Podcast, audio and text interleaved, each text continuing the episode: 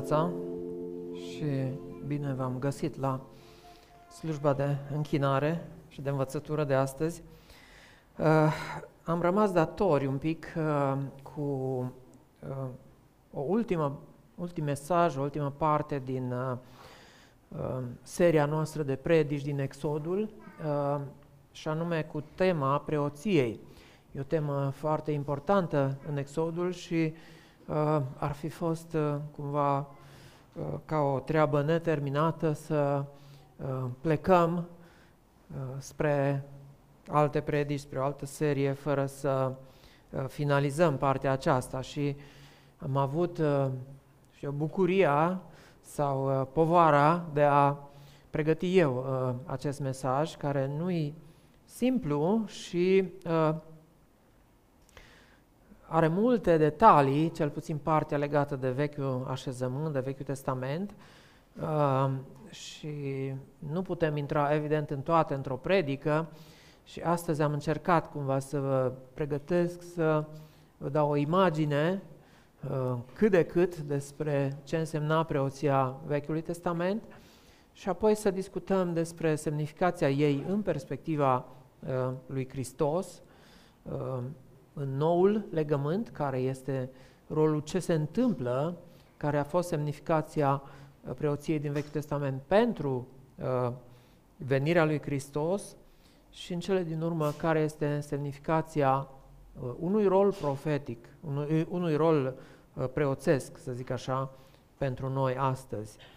Și vă propun să citim în prima fază din Evrei, capitolul 10, versetele 19 și 20 sunt uh, uh, uh, versetele 19 la 25 sunt câteva versete care concluzionează uh, ceea ce autorul epistolei acolo încearcă să spună și uh, poate e un gând călăuzitor și pentru mesajul nostru, pe parcursul mesajului nostru de astăzi.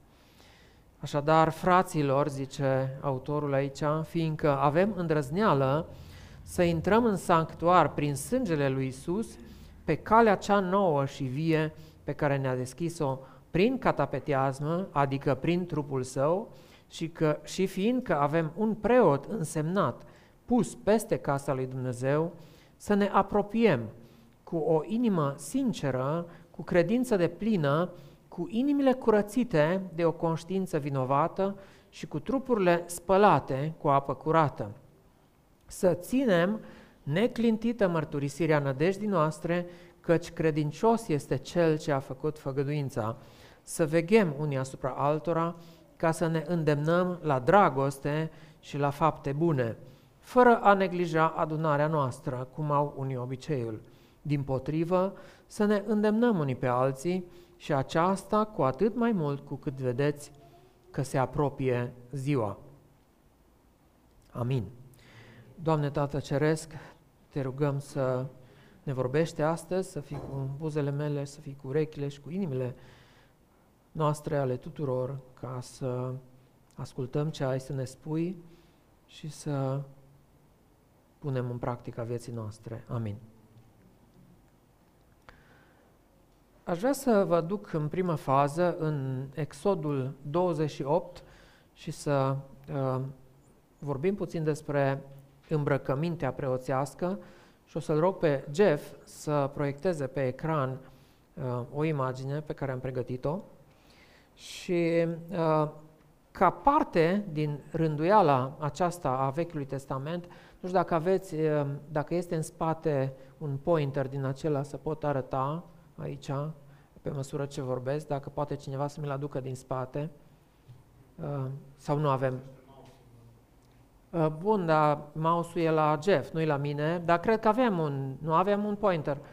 Ah, nu mai avem. Ok, îmi cer scuze, am, am sperat că este, dar nu contează, o să descriu. Uh, da, deci uh, uh, Domnul Dumnezeu îi poruncește uh, lui uh, Moise uh, zice, apropie-te, uh, apropie de tine pe fratele tău Aron și pe fiii săi în Exodul 28 cu 1, împreună cu el, din mijlocul fiilor lui Israel ca să-mi fie preoți, pe Aron, pe fiii săi, Nadab, Abihu, Eleazar și Itamar. Uh, și zice, fratelui tău Aron să-i faci haine sfinte spre slavă și cinste. Și pe urmă trece să descrie cum anume să fie făcute aceste haine. Uh, urma să aleagă pe oamenii pricepuți, uh, pe care i-am umplut cu duh de înțelepciune, zice el, să facă veșminte pentru Aron, ca el să fie sfințit și să fie preot al lui Dumnezeu. Și bucățile sau piesele de îmbrăcăminte pe care poruncește să uh, le facă este un pieptar, un efod, o mantie, o tunică brodată, un turban și un brâu. Și sigur mai sunt și alte detalii care, despre care o să vedem pe parcurs. Uh, deci, efodul este piesa aceea care atârnă de pe umeri și înconjoară uh, uh, trupul preotului uh, și apoi uh, tunica este uh, piesa aceea albastră, da? mantia, nu? zice o mantie. Mantia este cea albă care este până jos, da? Uh, sau nu mai știu acum, uite, Uh, le confund cele două nume. Cred că mantia este, mantia este, uh, acolo scrie blue robe, este partea aceea de la genunchi în sus, da? și tunica este pe dedesubt, este cea albă din uh, pânză de in. Așa, și uh, un turban care este sus, în cap, apoi este o coroană sau mitră care este peste turban cumva și e purtată doar de marele preot, așa, și pe dedesubt, uh, care nu se văd, sunt pantaloni, uh, care sunt, unii zic că ca și niște pantaloni scurți, alții spun că de jos până la brâu. Așa, și uh, poruncile sunt clare aici ce fel de materiale să, folosesc, să folosească, să folosească aur, uh, material violet sau unii tra- au tradus că albastru, dar se pare că violet era culoare mai apropiată, având în vedere și ce vopsele aveau la dispoziție în perioada aceea, uh, purpuriu și stacojiu, deci uh, uh, un roșu aprins și un cărămiziu așa mai deschis. Efodul și brâul cumva vin legate împreună și uh, efodul este partea aceea care uh, e, așa cum ziceam, are o parte la umeri, sus acolo, vedeți, sunt pietre de onix pe umeri și zice pe un umăr este o piatră pe care sunt uh, înscrise numele primilor șase dintre uh, triburile lui Israel, dintre copiii lui Israel și pe cealaltă, celelalte șase. Apoi, uh, pe acest efod, în partea din față, este uh, breastplate, scrie acolo, este un pieptar.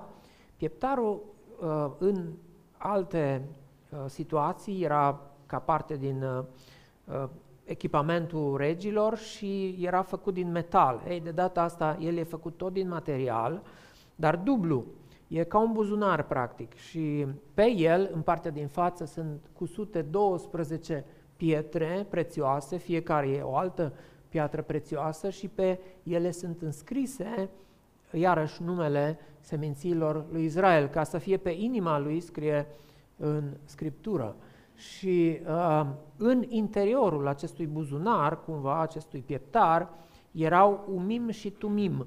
Uh, nu știm exact ce erau, dacă erau bucăți de piatră sau uh, așa, dar aveau un rol de sorți. Uh, probabil una din posibilele practici, nu știm exact cum proceda preotul când cerea voia lui Dumnezeu, dar în general era dacă e da sau nu. Uh, deci era situații binare în care uh, ei căutau voia lui Dumnezeu și probabil că aveau aceeași formă și erau la fel la pipăit și preotul își băga mâna și depinde care nimerea să o scoată după ce se ruga, asta e o posibilitate, dar e, sunt alte posibilități, nu se știe exact cum procedau ei, nu avem în Scriptură mărturie cum întrebau pe Domnul pentru umim și tumim. Da? Ideea este că această funcție pe care aveau preoții de a afla direct voia lui Dumnezeu într-un anumit moment uh, se atenuează și nu mai, deci după perioada lui David nu mai vedem uh, ca fiind folosit uh, metoda aceasta, ci adesea Dumnezeu vorbea prin profeți și slujba profetică capătă din nou. Sigur, slujba profetică fusese începând de la Ilie și așa proeminentă și înainte în Israel, dar capătă o nouă proeminență mai târziu uh, și preoții probabil mai rar ajungeau să uh, îndeplinească această slujbă de aflare directă de moment a voiei lui Dumnezeu. Așa, uh, la, la efodul acela care atârnă până jos, în partea de jos erau uh, niște clopoței și niște rodii. Uh, rodiile din material și clopoței și a, o rodie un clopoțel de jur împrejur. Și a, ăștia, sigur, au un, și, un, și un rol decorativ și există o simbolistică și a firelor ca, din care era țesut acel uh, efod, că sunt uh, trei feluri de fir de aur, fir de uh, in, uh, fir de culori diferite și ieșea o, o, o culoare din asta pestriță, cum, cum se vede uh, acolo. Așa, și uh, rolul, ziceam, acelor clopoței, când preotul intra în Sfânta Sfintelor, uh, cei din afară puteau, nu-l vedeau, puteau doar să ghicească mișcările lui în funcție de sunetul care se auzea. Și scrie aici ca să nu moară. Deci era un semn că uh, preotul, dacă auzeau continuu clopoței, era un semn că preotul nu a fost vinovat când a intrat, s-a curățit și a fost curat înaintea Domnului când a intrat în Sfânta Sfintelor și nu a căzut fiind lovit de, uh, de Dumnezeu. Uh, vedem în text folosit de mai multe ori ideea aceasta de a fi cum a lovit de Dumnezeu dacă nu te califici, dacă nu Uh, te-ai sfințit sau nu ești sfânt. Uh, și slujba de preot, acum făcând o paranteză, era periculoasă într-un fel, deci era uh, deosebită, aveai, te bucurai de toate aceste podoabe, lumea se uita la tine, da, călăuzeai poporul, slujai lui Dumnezeu, slujai oamenilor, dar în același timp era și periculoasă. Și uh, interesant de meditat și pentru noi astăzi, știm că e preoție universală, despre caracterul periculos al acestei slujbe. Și uh, uh, pietrele prețioase erau prinse în montură de aur și cusute uh, pe acel uh, pieptar sau pe partea de, de umeri. Pe uh, un alt element care, pe care îl găsim este Uh, a, despre pieptar să, să zic ceva, era, îi se spunea că e pieptarul judecății și uh, probabil că asta are de-a face cu aspectul acesta de judecată, da sau nu, când ei îl întrebau pe Domnul. Și uh, de multe ori probabil că se referea la situații concrete de judecată și așteptau răspunsul lui Dumnezeu.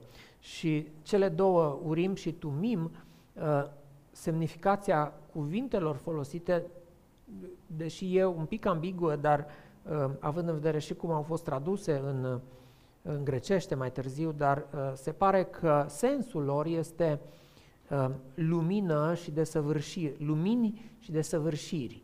Da? Lumini și desăvârșiri sunt la plural, amândouă substantivele.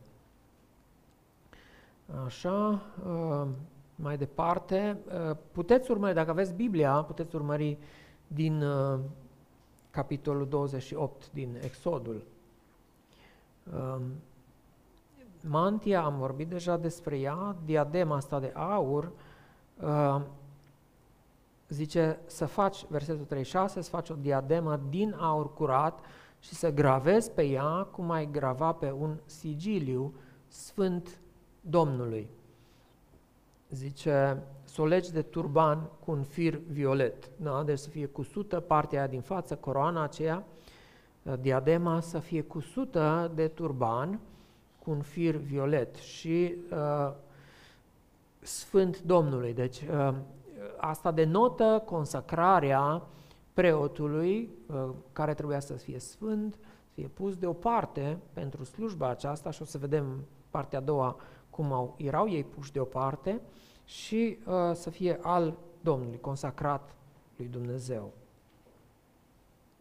Și zice, ea va fi pe fruntea lui Aron, Aron va purta vina pentru fără de legile săvârșite față de lucrurile sfinte aduse de fiii lui Israel, față de toate darurile lor sfinte.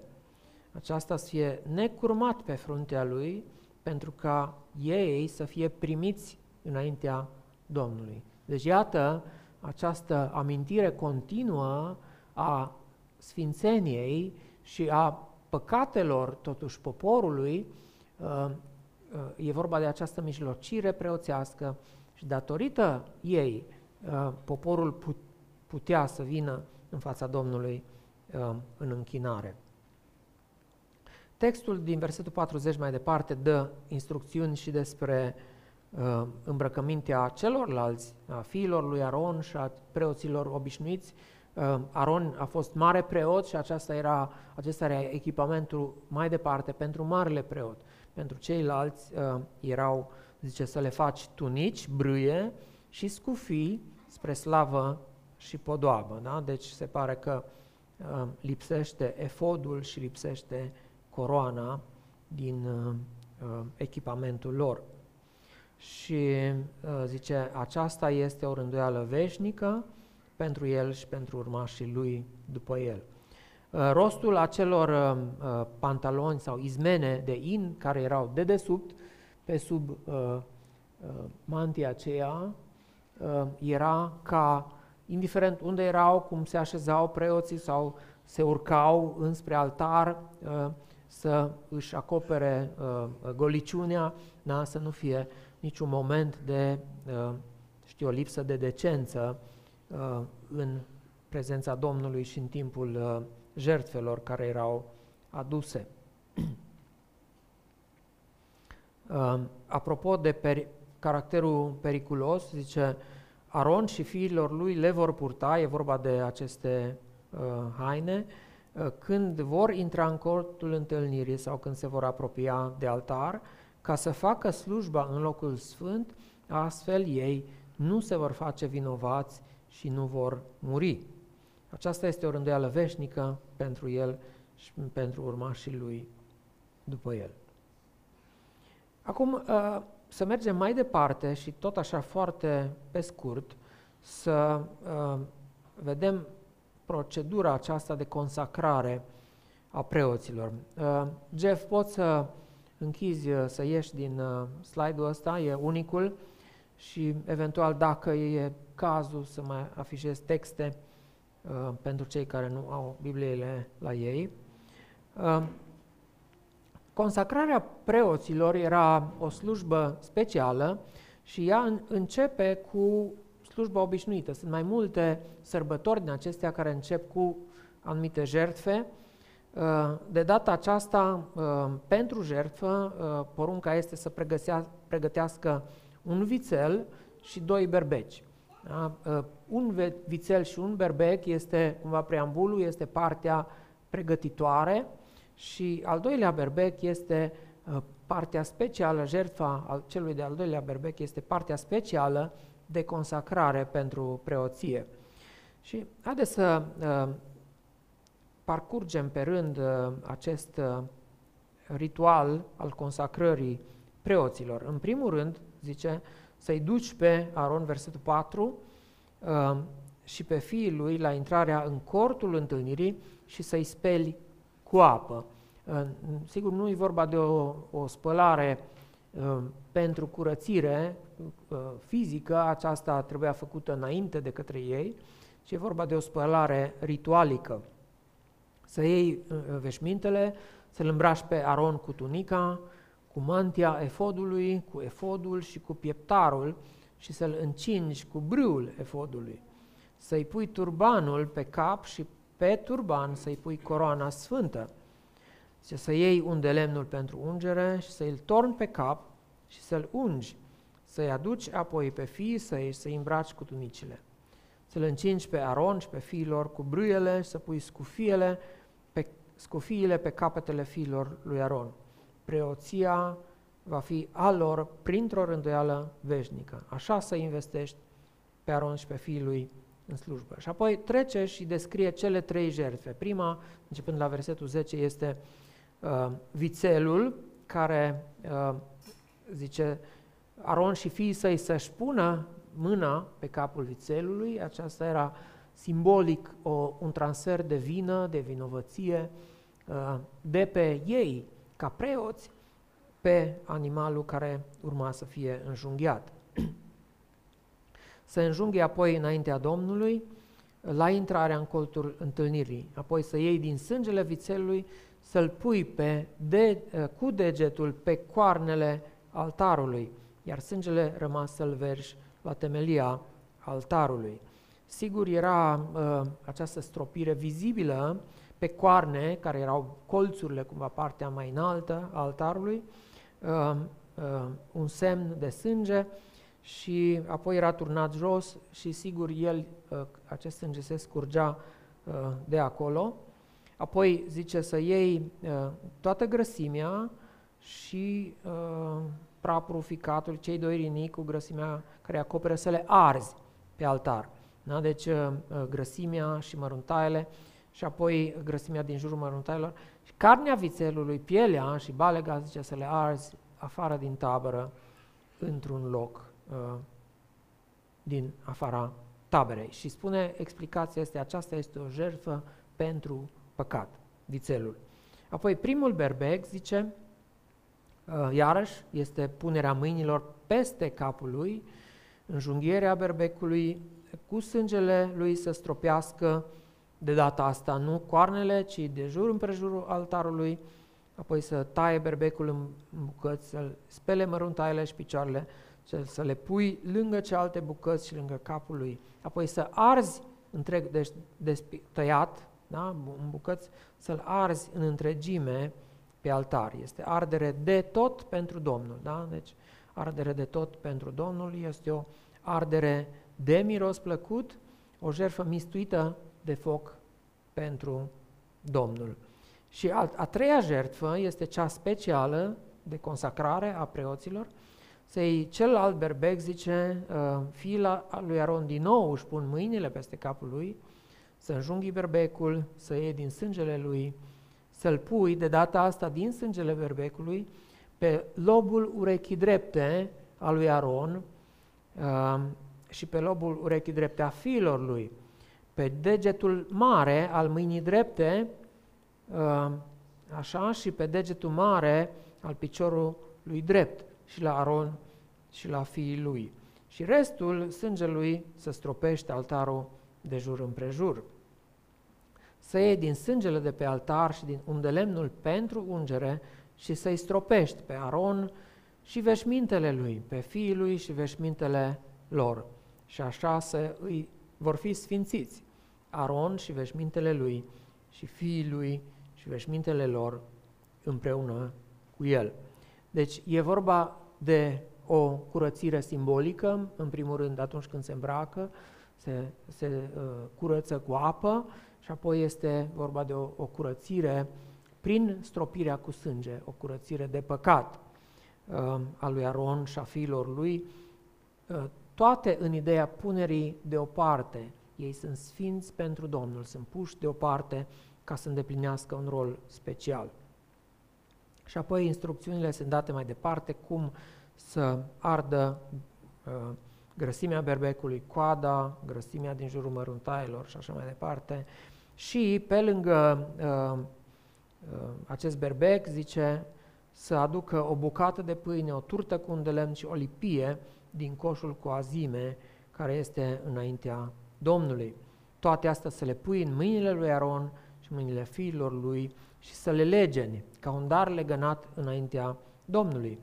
A, a, să le iei apoi din mâinile lor și să le arzi pe altar deasupra arderii de tot ca o ardere de un miros plăcut înaintea Domnului. Deci acestea sunt elementele care erau parte din masa obișnuită uh, a unui evreu din perioada aceea uh, și ele sunt aduse ca parte din această jertfă uh, de consacrare.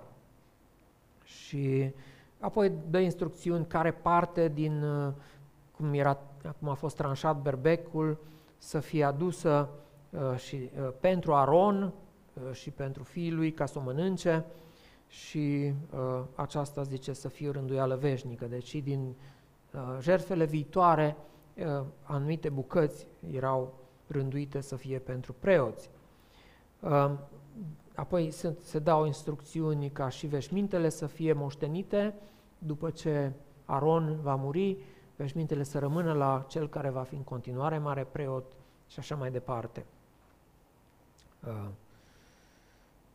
urma să se fiarbă carnea berbecului într-un loc sfânt și să mănânce carnea berbecului, pâinea din coș și așa mai departe, uh, Aron și fiii săi. După, de la versetul 38, iarăși nu ne oprim, este porunca pentru o jertfă necurmată. Zilnic trebuiau aduși doi miei să ardă, să, să, să fie aduși ca jertfă dimineața și jertfă seara. Și iarăși din roadele câmpului, o efă de făină amestecată cu un sfert de hin de un de lemn. Un un sfert din 3 litri, cum ar veni, în, în măsurile noastre, deci ar fi ceva mai puțin de un litru de un de lemn și asta era adus uh, jertfă. Acum, uh, uh, foarte pe scurt, uh, uh, cine erau preoții? Preoții știm că erau din uh, urmașul lui Aron, seminția lui Levi, dar cei care nu, ven, nu se trăgeau din Aron nu erau preoți, erau leviți, ei slujau, dar uh, nu în calitate de preoți, pe când urmașii lui Aron, fiului și urmașilor după ei uh, au, uh, uh, au fost preoții. Uh, știm că primii doi fii al lui Aron, la un moment dat, uh, ei s-au făcut vinovați pentru că au adus uh, foc străin, uh, ni se spune, fără prea multe explicații, în Biblie și ei s-au făcut vinovați și ei, ei au pățit-o, de aia ziceam că e periculoasă slujba, și au murit. Și ceilalți doi fii al lui Aron au continuat slujba lor și mai departe urmașilor au constituit uh, uh, tagma preoțească. Deci uh, uh, era o moștenire în familie, uh, erau preoți cei care se trăgeau din Aron. Și interesant că uh, noi vorbim astăzi de preoție universală și și noi cumva ne tragem din familia lui Dumnezeu prin adopție, prin Hristos. Și uh, e o moștenire de familie și, pe noi, și pentru noi preoția universală. Care era slujba preoților în Vechiul Testament? Păi era să mijlocească relația poporului cu Dumnezeu aducând jertfe. Da? Deci ei performau aceste slujbe, aduceau jertfe pentru păcat, luau cumva asupra lor păcatele poporului și le puneau asupra animalelor sacrificiale care uh, urmau să fie uh, jertfite. Și erau sigur diverse alte tipuri de sacrificii care uh, ei le aduceau pentru diverse situații. Uh, apoi, rolul lor de mijlocitor era și în sens invers. Ei mijloceau și între Dumnezeu și popor. Ei călăuzeau poporul. Sigur era acest umim și tumim, dar uh, ei învățau, dădeau învățătură uh, poporului. Chiar pentru situații practice, preoții constatau, de exemplu, dacă o casă nu era potrivită pentru a se locui în ea, era igrasie, era o ciupercă în ea și devenea periculoasă, Uh, preotul constata acest lucru și casa respectivă trebuia dărâmată. Sau atunci când cineva era bolnav de lepră, mergea la preot și preotul, vedem și în vremea Domnului Isus, după ce îl vindecă pe lepros, îl trimite la preot ca preotul să constate că el s-a curățat. Deci ei aveau rolul acesta de călăuză, de îndrumători ai poporului și în aspecte practice, dar și în aspecte spirituale. Ei citeau mai târziu, vedem după vremea lui Esra, preoții citesc din cuvânt, din Tora. În vremea Domnului Isus erau sinagogile deja și în sinagogă se citea din Tora. Preoții învățau carte, ei știau să citească și citeau în auzul poporului cărțile sfinte uh, ale vechiului legământ. Uh, sunt două aspecte cumva importante legate de modul în care preoții trebuia să-și îndeplinească slujba. Uh, unu, ei trebuia să-și mențină sfințenia în permanență. Aveau reguli foarte clare, sigur nu intrăm acum în toate, foarte clare pe care trebuiau să le respecte, uh, cu atingerea unui cadavru sau, știu, diverse alte aspecte, ei trebuia să fie sfinți. Uh, sfinți atât în, uh, știu, din punct de vedere fizic, puși deoparte, nu? Să nu fie atins ceva necurat, dar sfinți și din punct de vedere moral. Și sfințenia era o caracteristică majoră a Um, calității de preot, a modului în care ei erau chemați să-și îndeplinească slujba. Și a doua uh, trăsătură a modului în care trebuia să-și îndeplinească slujba era aceea că trebuia să-și mențină claritatea de judecată întotdeauna. Deci uh, sunt porunci clare că ei nu trebuie să bea vin sau trebuie, sunt, e interzis să bea vin sau orice băutură uh, amețitoare înainte de a-și îndeplini slujba. De ce? Pentru că în orice moment ei să aibă claritate de judecată. Mesele uh, la evrei uh, din antichitate erau caracterizate, adică vinul era parte din meniul lor, um, la fel cum era uleiul de măsline, um, grâul acele lipii din făină de grâu sau grâu prăjit uh, și diverse alte alimente simple, Uh, măslinele, uh, smochine, clar mâncau. Uh, deci toate astea intrau în meniul lor și, și vinul printre altele. Sigur, vinul era prețios pentru că era problemă și cu depozitarea lui și nu, nu aveau niciodată atât de mult încât să aibă cantități uriașe de vin dacă nu erau foarte bogați. Dar era parte din celebrare, din sărbătoare, ei, ei beau vin Ehm, dar despre preoți lor le este interzis să bea. În mod special lor le este interzis să bea atunci când își îndeplinesc slujba. Și uh, asta probabil spune ceva și despre noi sau uh, uh, sunt lucruri la care trebuie să medităm și despre slujba noastră, la care o să ne întoarcem un pic mai târziu de preoți. Ei bine, am citit la început uh, uh, un text care se referea la Domnul Isus, din evrei, care se rea, referea la Domnul Isus ca mare preot. Vedeți, toate aceste rânduieli, toate aceste ritualuri au avut menirea, așa cum Noul Testament interpretează Vechiul Testament, să trimită spre Hristos, spre Isus. și în Evrei 4, de la 14, scrie, astfel, fiindcă avem un mare preot însemnat, care a străbătut cerurile, pe Iisus, Fiul lui Dumnezeu, să ținem tare mărturisirea noastră, căci nu avem un mare preot care să nu simtă cu noi în slăbiciunile noastre, ci unul care a fost ispitit în toate privințele ca și noi, dar a rămas fără păcat. Să ne apropiem, deci, cu îndrăzneală de tronul Harului, ca să primim îndurare și să găsim har și ajutor la vreme de nevoie. Deci Domnul Isus este uh, marele preot. Și importanța acestui fapt pentru noi este că ne dă îndrăzneală.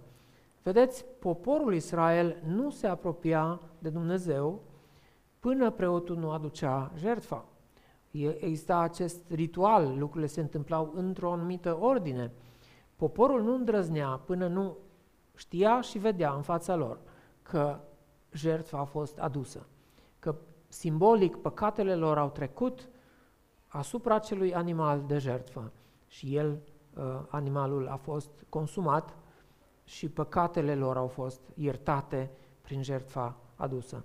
Ei bine, însemnătatea acestor lucruri pentru noi este că, uh, zice aici autorul epistolei către evrei, că Domnul Isus a simțit cu noi în slăbiciunile noastre, a fost ispitit ca și noi în toate privințele și a rămas fără păcat. De aceea este vrednic.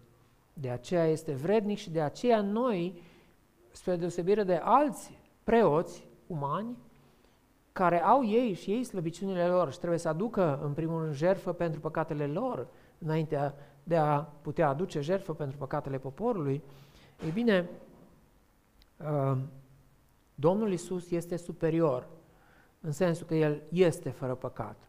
El a fost fără păcat. Da? El se califică mai degrabă decât oricine altcineva să fie uh, mare preot.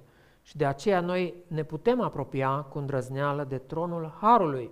Sigur, e vorba de Harul lui Dumnezeu, dar noi, ca să primim îndurare și să găsim har uh, și ajutor la vreme de nevoie, uh, aveam nevoie de un mijlocitor care a fost Hristos.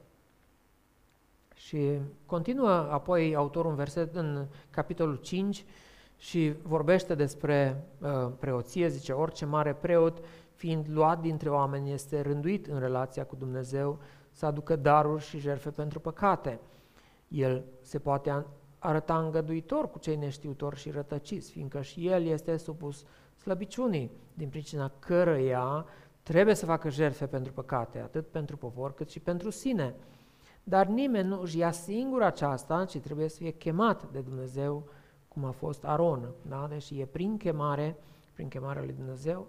Și tot astfel, zice, și Hristos nu și-a luat singur slava de mare preot, ci o are de la Cel ce i-a zis, Tu ești Fiul meu, astăzi te-am născut. Și avem apoi acea trimitere la rânduiala lui Melchizedec, uh, acel preot, cumva misterios, uh, fără spiță de neam, care uh, autorul epistolei către evrei îl interpretează ca fiind un antetip, fiind o, o, o prefigurare a celui care avea să vină, anume Hristos.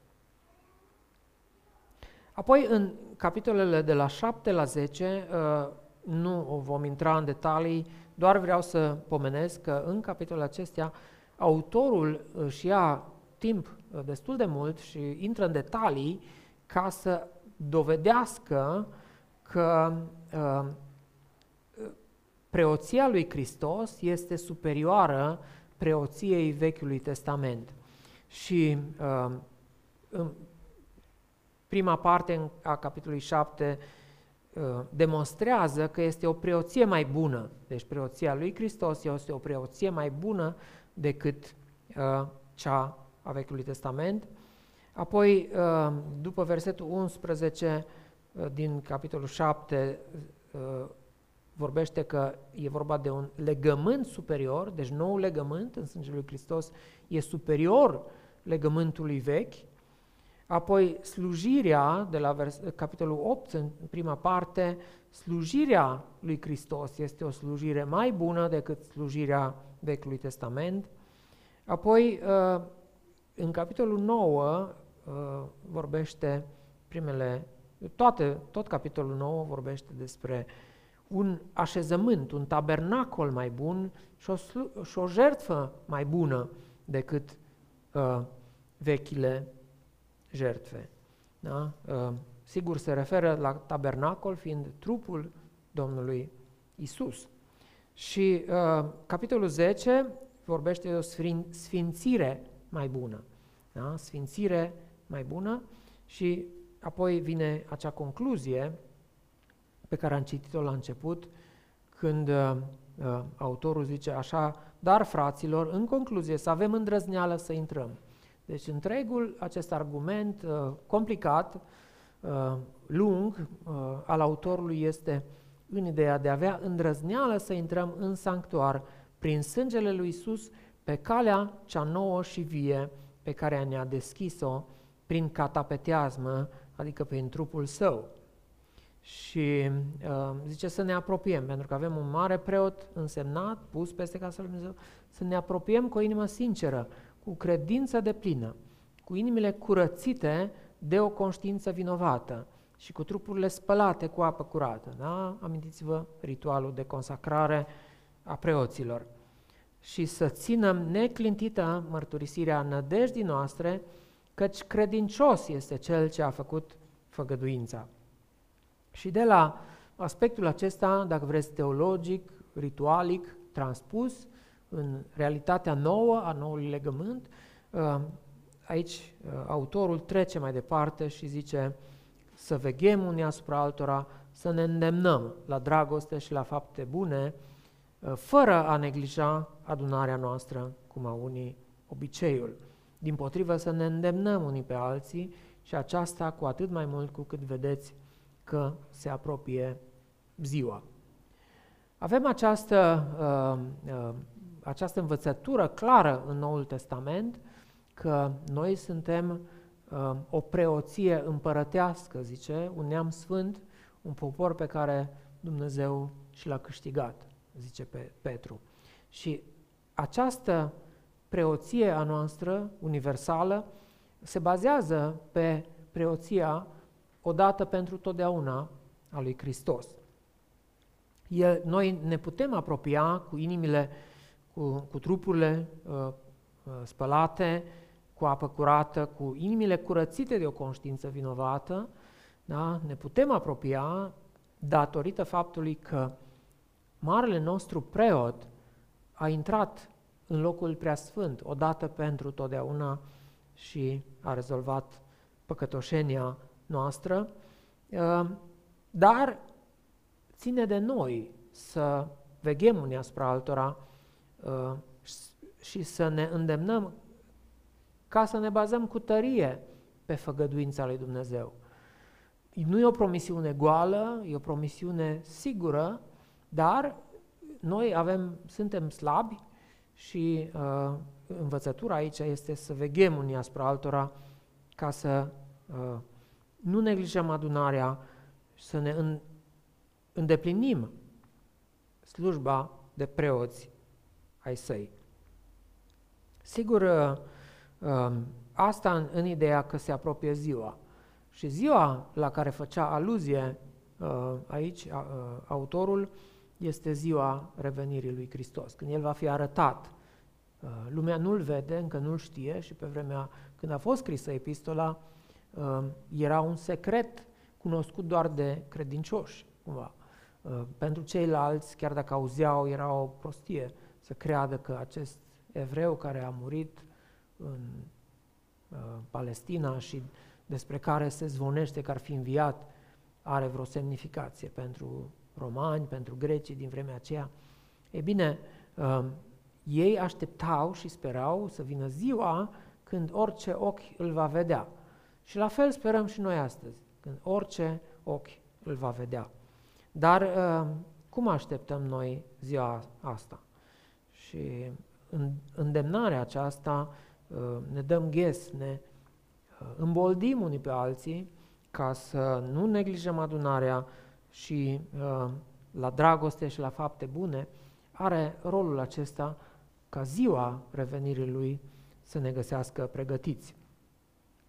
Sigur, s-ar putea să întrebați dacă este vreo legătură între slujba preoțească din Vechiul Testament și slujbele de astăzi din biserică și astăzi în um, Biserica Ortodoxă, de exemplu, catolică, se numesc preoți, uneori și în unele biserici protestante uh, se numesc fie pastori, fie preoți, auzi și cuvântul preot cu privire la uh, pastorii reformați uneori. Da? Deci uh, uh, este același lucru, este altceva. Uh, vreau să vă spun că uh, preoți suntem cu toții. Și noi, într-un fel, conform Noului Testament, nu facem o distinție majoră între laici și clerici. Uh, singura distinție este această punere deoparte pentru slujbă. Eu nu sunt preot mai mult decât sunteți fiecare dintre voi. Uh, avem un preot care este Hristos. Uh, eu însă și Emil și alții care sunt consacrați pentru o slujbă. Și atenție, consacrarea nu e doar pentru slujbă pastorală sau presbiterială. Consacrarea este și pentru uh, o slujbă administrativă sau pentru uh, o slujbă, uh, știu cu caracter practic. Uh, să fie administratorul proprietăților bisericii. Da? Deci și acestea sunt consacrări. Dar sunt diverse consacrări pentru diverse slujbe. Și partea aceasta de consacrare, sigur, este asemănătoare cu punerea deoparte a preoților. Este o asemănare clară aici pe care trebuie să o recunoaștem. Și aș sublinia sfințenia. Sfințenia care era uh, atât de importantă și pe care se punea un accent atât de mare în vechiul așezământ și era manifestată prin multe lucruri practice și acel, uh, uh acea inscripție de pe placa de aur care era cusută pe turbanul marelui preot, uh, închinat Domnului, da? închinat Domnului, al Domnului. Deci, uh, uh, ideea aceasta ar trebui să ne însuflețească și pe noi în oricare dintre slujbele pe care le îndeplinim în adunare, în biserică. Dar uh, nu avem ceea ce nu, noi nu avem, și într-un fel preoții vechiului așezământ aveau, era această exclusivitate a medierii relației cu Dumnezeu. Relația cu Dumnezeu merge prin calea unică și sigură care este Hristos. Eu nu mediez relația niciunuia dintre voi cu Dumnezeu. Uh, pot vorbi din partea lui Dumnezeu ca un profet.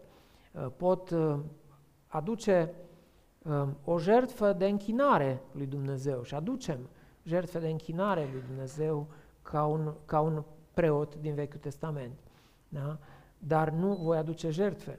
Jertfa a fost și rămâne cea a lui Hristos odată pentru totdeauna. Ă, cred și sper și mă rog că avem suficiente provocări în această scurtă incursiune în preoția Vechiului Testament și ă, apoi ă, împlinirea ei în chip desăvârșit în Hristos și apoi aplicarea ei cumva sau discuția legată de noi și de preoția noastră, sper că găsim suficiente puncte de provocare, uh, de reevaluare, în așa fel încât, uh, uh, pe de o parte, să avem această îndrăzneală care uneori ne lipsește, îndrăzneala de a ne apropia de Domnul. Asta e aplicația majoră, pentru că păcatul a fost rezolvat în Hristos putem îndrăzni pe calea cea vie și sigură să ne apropiem de locul preasfânt. Și apoi să ne bucurăm de curățirea cugetelor noastre. Nu numai de curățirea trupului, uh, am văzut și la preoție, ei se spălau, dar apoi, ritualic, dar apoi erau stropiți și ei și hainele cu sânge uh, în ideea curățirii de păcat. Uh, la fel și nouă uh, ne curățim și cugetele. Uh, cugetele noastre pot rămâne cu vinovăție, de aceea la cină noi insistăm de fiecare dată asupra importanței curățirii cugetului și a liniștirii vinei uh, pe care o purtăm pentru păcat, în așa fel încât, fără vină, să ne putem apropia de Dumnezeu. Da? Deci astea sunt cumva prima parte de aplicații. Dar a doua parte de aplicații pe care le putem extrage sunt legate de rolul nostru de preoți în lume. Noi, la fel ca și preotul uh, Vechiului Testament, putem aduce înaintea lui Dumnezeu în rugăciune păcatele oamenilor. Putem aduce cazurile și situațiile de suferință, de agonie sau de sclavie la păcat. Și putem, prin mijlocirea Duhului Sfânt, să ne rugăm pentru eliberare. Și de asemenea, uh, noi putem vorbi oamenilor, noi putem îndruma, noi putem aduce lumină, așa cum un preot îndruma și călăuzea oamenii. Oricare dintre noi putem îndemna, putem călăuzi. Sunt colegi, poate, care nu îl cunosc pe Dumnezeu, dar sunt la o răscruce de drumuri și au nevoie de un sfat. Noi putem să le vorbim ca din partea lui Dumnezeu. Noi suntem reprezentanții lui Dumnezeu. Și nu uitați, în, în toată această slujire sau slujba noastră de, de preoție universală, uh, să fim caracterizați, așa cum erau și preo, preoții din Vechiul Testament, de sfințenie și de claritate de judecată. În niciun moment să nu lăsăm o, nicio încețoșare de niciun fel asupra judecății noastre atunci când uh, ne îndeplinim slujba aceasta și să fim sfinți, să fim puși deoparte mereu pentru Domnul. Amin.